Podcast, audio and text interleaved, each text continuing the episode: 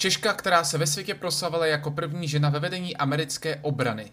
Ministrně obrany USA Madeleine Albright je stále terčem těžké, tvrdé a neúprostné kritiky. Přesto se s ní schází ředitel největší české lidskoprávní neziskovky člověka v kísni Šimon Pánek. To mě donutilo konečně uzavřít spekulace ohledně činnosti této osoby mezi lety 1997 a 2001. Nechvalně se však proslavila již v roce 1996. V rozhovoru pro dokument 60 Minutes uvedla, že umrtí půl milionu dětí v přímé souvislosti s americkými sankcemi vůči Iráku z počátku 90. let stálo za to. We have heard that a half a million children have died.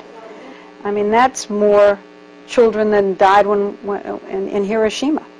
And, and, you know, is the price worth it? I think this is a very hard choice, but the price, we think the price is worth it. V souvislosti se sankcemi OSN proti Iráku mělo skutečně zahynout přes půl milionu dětí mladších pěti let. Mnohé americké zdroje se v letech 2000 až 2001 snažili počet mrtvých dětí odůvodňovat různými aspekty, které však byly jeden po druhém vyvracovány. Některé organizace uváděly čísla pod 200 tisíc, nejnižší odhad mrtvých dětí pod 5 let v souvislosti s těmito sankcemi je 106 tisíc, ale podle všeho je uměle ponížený. Tak si říkám, jestli i o něch 106 tisíc je cena, kterou někdo může označit těmito slovy. The price is worth it. Albrightová však v rozhovoru číslo půl milionu nikterak nepopřela. A to ani v roce 2012, když se jí osobně zeptal jistý David Svensson, číslo nespochybnila. Každopádně trochu přehodnotila svůj postoj. Albright, do you still believe killing half a million Iraqi children was worth it? Is that still your belief? No, no, and I, I made very clear that I thought I had made a terrible mistake in making that statement. And if you've never said anything that you're sorry for, I wish you would make that I point much too. Hm, Potřebuje snad její obhajoba z roku 2012 komentář? Tohle opravdu pánkovi nevadí? A jestli mu nevadí takový přestřel, co Kosovo? Byla to právě Albrightová, která bombardování oblasti Kosova nařídila. Při bombardování bez mandátu OSN zemřeli tisíce civilistů. Podle dokumentu Ulupené Kosovo z produkce České televize měl například jeden letoun provést dvojnásobný nálet na civilní vlak. Na pravidelný mezinárodní rychlík Skopje Bělehrad nalétává americký pilot dvakrát. Ví dobře, že uvnitř jsou civilisté.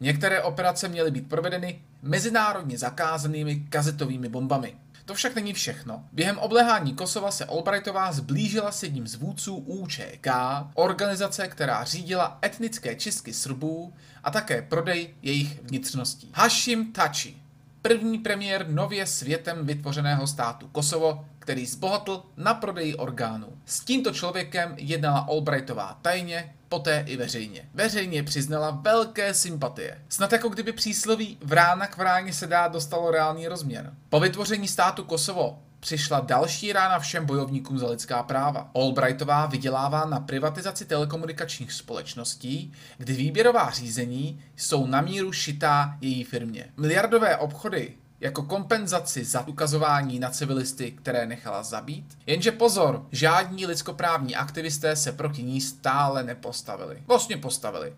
V roce 2012 měla Albrightová autogramiádu v pražském knihkupectví.